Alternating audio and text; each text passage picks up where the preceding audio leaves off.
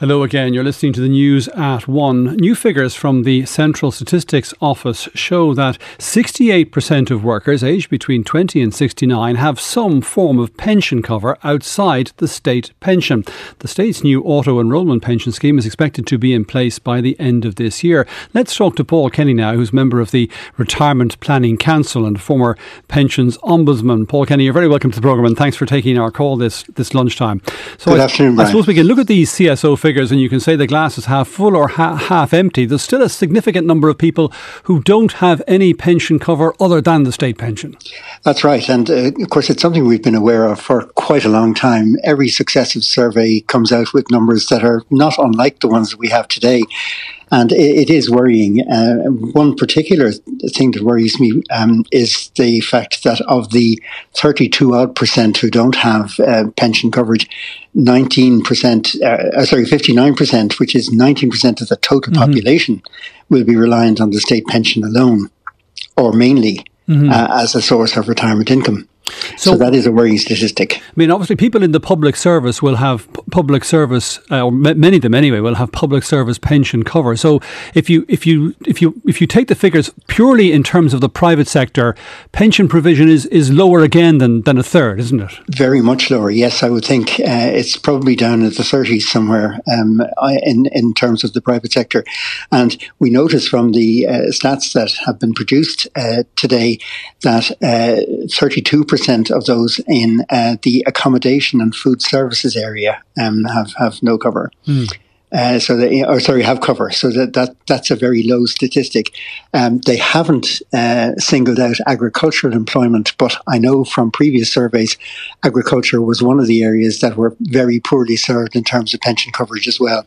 And in terms of people who have that private pension, the kind of pension that they're likely to have is also shifting, isn't it? Between what's called defined contribution, uh, which guarantees you a, a particular um, sum in retirement, uh, or, or which doesn't guarantee that, and defined, defined benefit which does.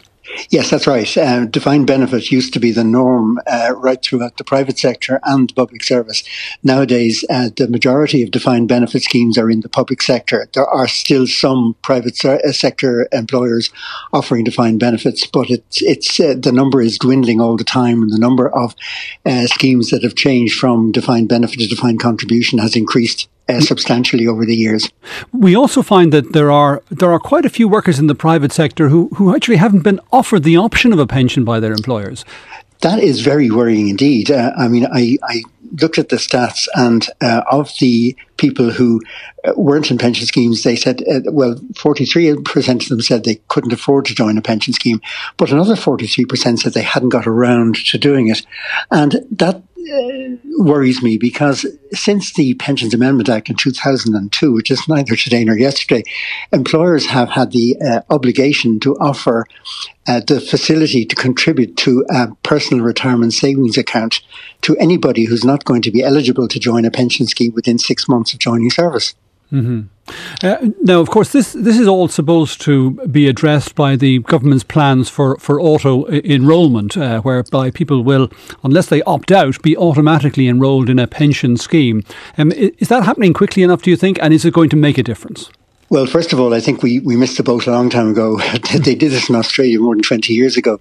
Um, but uh, now that we're getting around to it, I think it's a very good idea. And, and an awful lot of people will benefit from it. There's no doubt about it. I was talking to someone recently who said he was only dimly aware of the notion of auto enrolment, but he thought it was a great idea because he doesn't have a pension scheme in the employment that he's in at the moment. And he was looking forward mm. to the idea that he would be, in, in, effect, compelled to save. Not only that he would be compelled to save, but an employer would be uh, obliged to contribute, and the government was going to make a contribution as well. Mm. Now, the scheme is be, be expected to take its, uh, take its first uh, people on board, if you like, by the end of, of the year.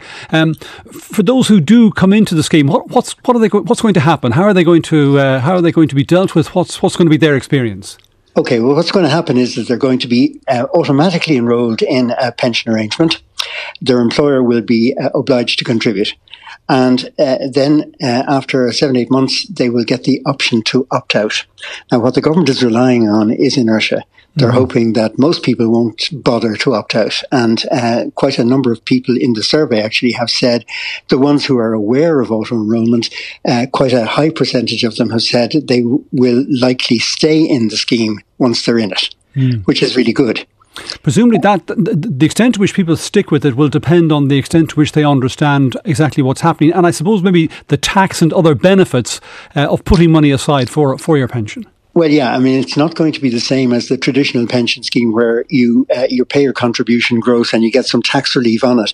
What's going to happen here is like the old SSIA arrangement, whereby the government will actually put uh, one uh, in for every three percent the employee puts in. So it's effectively like uh, it's equivalent um, to tax relief at about twenty five percent which is higher than the rate that lower paid people would get now in terms of tax relief. They get 20% if, on direct contributions, mm-hmm. but it's lower than the highest paid people would get who'd be paying 40% tax on the margin. Right. Uh, so, yeah, for, for a lot of those people, you know, it's certainly going to be beneficial. And once they see the money coming in from the government, I think a lot of them will tend to say, yeah, this is not a bad idea. All right. Okay, well, we'll keep an eye on this follow up and perhaps talk to you a bit later in the year when it does begin to take effect. But for the moment, Paul, Paul Kenny, Pensions Advisor, thank you very much for that.